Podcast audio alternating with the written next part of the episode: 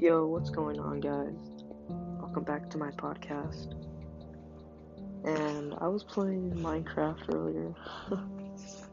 it brought back a lot of memories. I just really want to talk about Minecraft and how it really got me into video games. Like, when I was about nine, I had a Wii, so I couldn't get Minecraft. So I begged my parents for a, a laptop I can play and I finally got it. It was like at 1.2, the version of Minecraft.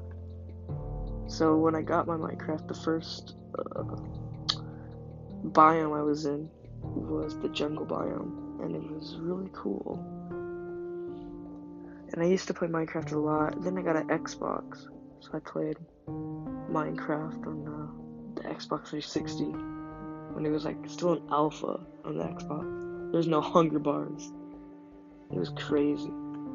But then now I was playing Minecraft earlier, and I it was so different. Like the stone, like how to get the stone slabs. They've been in the game for so long. They they changed the way to get them.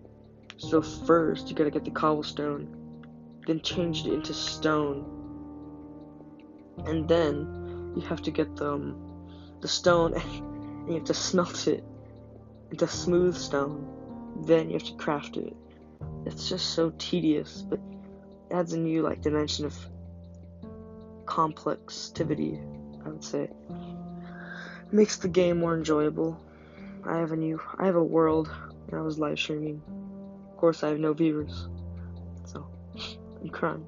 But no, I just really wanted to touch on the subject of how Minecraft was amazing. It still is. And I can't wait for the Minecraft movie.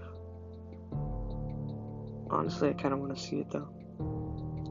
I don't know if it's even gonna happen because there haven't been an actual trailer or anything, but it says it's gonna be released this year.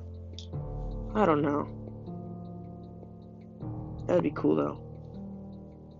Minecraft Story Mode was trash though, but now they're working on a new game I forgot what it was called, but Minecraft Dungeons. Yeah, that's what it's called. It looks a little different, but it might be fun. I don't know. Only time will tell. But see you all tomorrow. Bye bye. Bye.